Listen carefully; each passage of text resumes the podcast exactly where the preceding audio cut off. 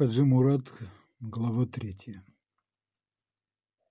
В окнах казарм и солдатских домиков давно уже было темно, но в одном из лучших домов крепости светились еще все окна. Дом этот занимал полковой командир Куринского полка, сын главнокомандующего, флигель-адъютант князь Семен Михайлович Воронцов. Воронцов жил с женой, Марьей Васильевной, знаменитой петербургской красавицей, и жил в маленькой кавказской крепости роскошно, как никто никогда не жил здесь. Воронцову и в особенности его жене казалось, что они живут здесь не только скромной, но исполненной решений жизнью. Здешних же жителей жизнь эта удивляла своей необыкновенной роскошью. Теперь в двенадцать часов ночи в большой гостиной с ковром во всю комнату с опущенными тяжелыми портьерами, за ламберным столом, освещенным четырьмя свечами, сидели хозяева с гостями и играли в карты.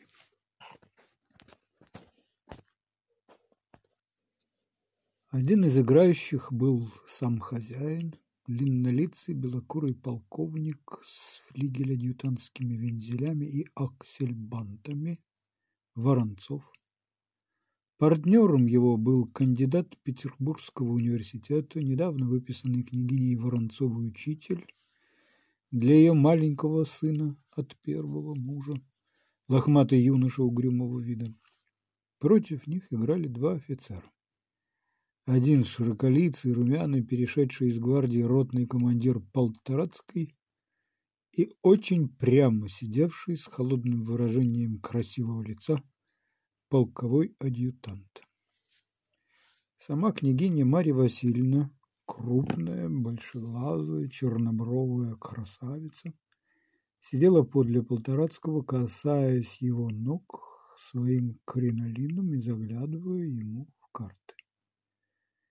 И в ее словах, и в ее взглядах, и в улыбке, и во всех движениях ее тела, и в духах, которыми от нее пахло, было то, что доводило Полторацкого до забвения всего, кроме сознания ее близости, и он делал ошибку за ошибкой, все более и более раздражая своего партнера.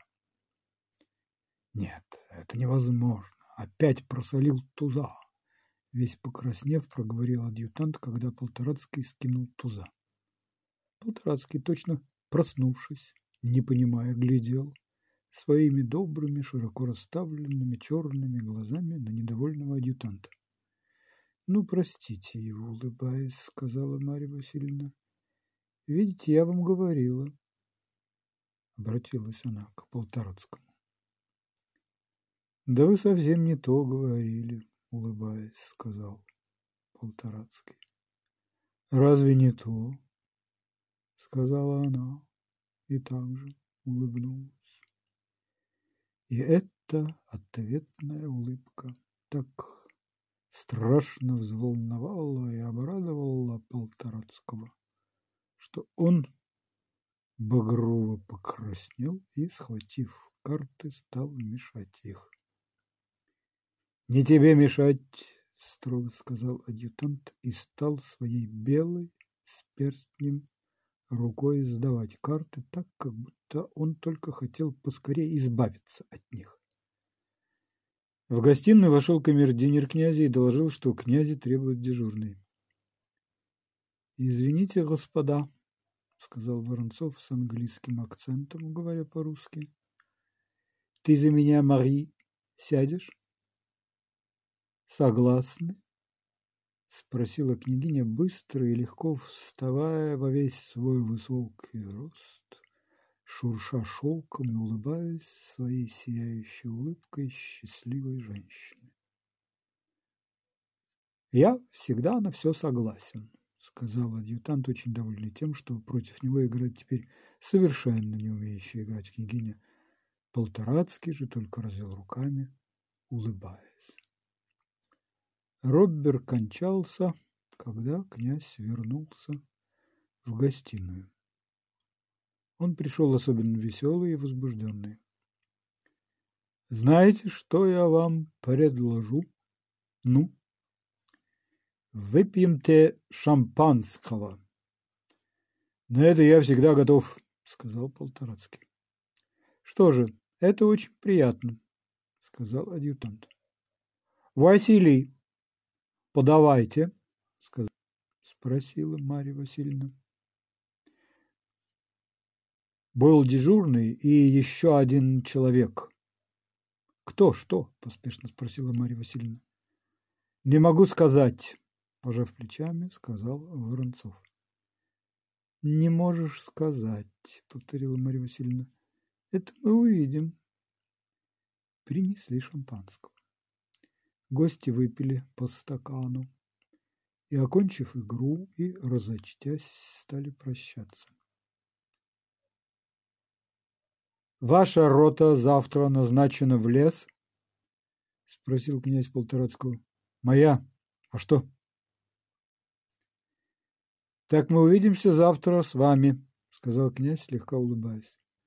«Очень рад», — сказал Полторацкий, хорошенько не понимая того, что ему говорил Воронцов, и озабоченный только тем, как он сейчас пожмет большую белую руку Марьи Васильевны.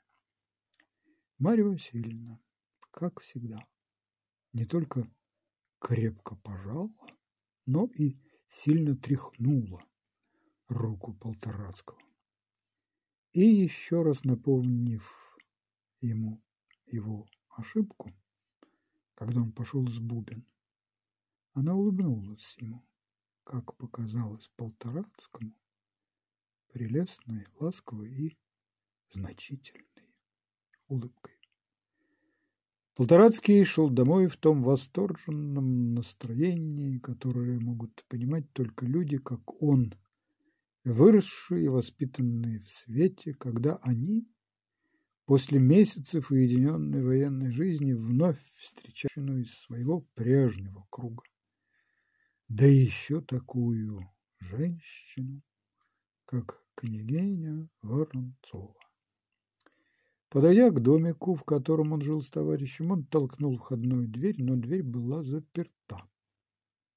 Он стукнул. Дверь не отпиралась. Ему стало досадно, и он стал барабанить в запертую дверь ногой и шашкой.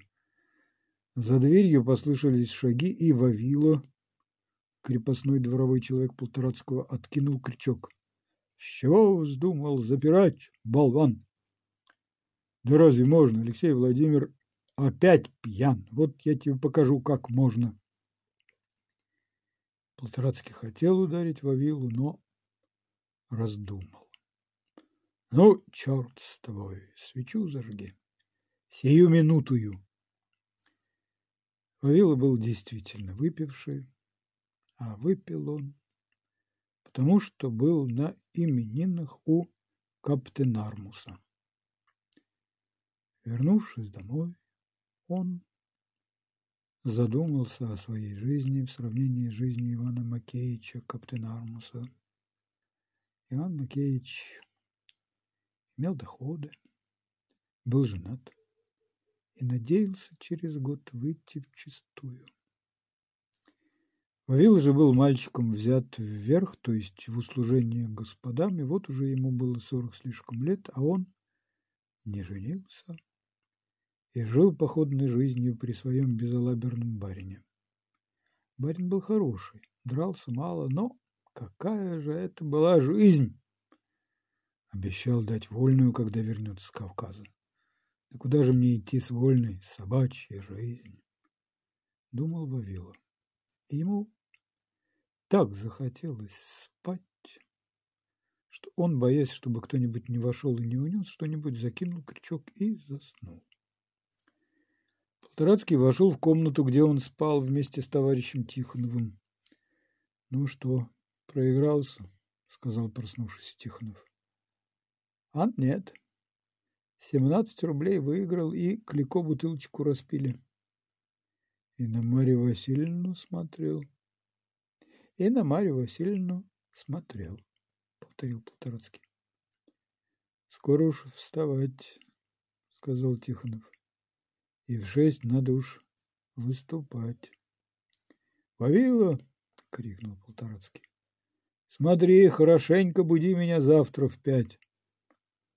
Как же вас будить, когда вы деретесь? Я говорю, чтоб разбудить. Слышал?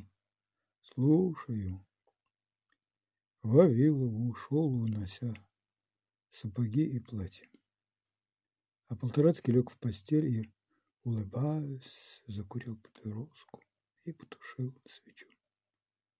Он в темноте видел перед собой улыбающееся лицо Марьи Васильевны.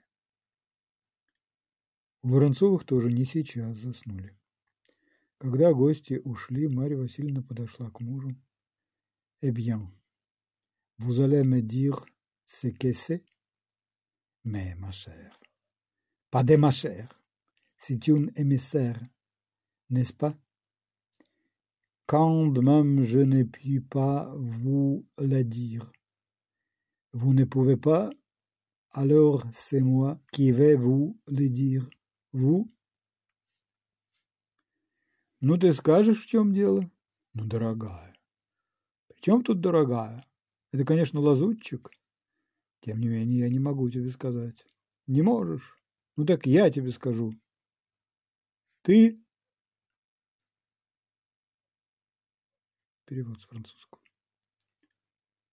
«Хаджи Мурат, да?» – сказала княгиня, слыхавшая уже несколько дней о переговорах с Хаджи Муратом и предполагавшая, что у ее мужа был сам Хаджи Мурат. Воронцов не мог отрицать, но разочаровал жену в том, что был не сам Хаджи Мурат, а только лазутчик, объявивший, что Хаджи Мурат Завтра, где назначена рубка леса. Среди однообразия жизни в крепости молодые Воронцовы и муж и жена были очень рады этому событию. Поговорив о том, как приятно будет это известие его отцу, муж с женой в третьем часу легли спать.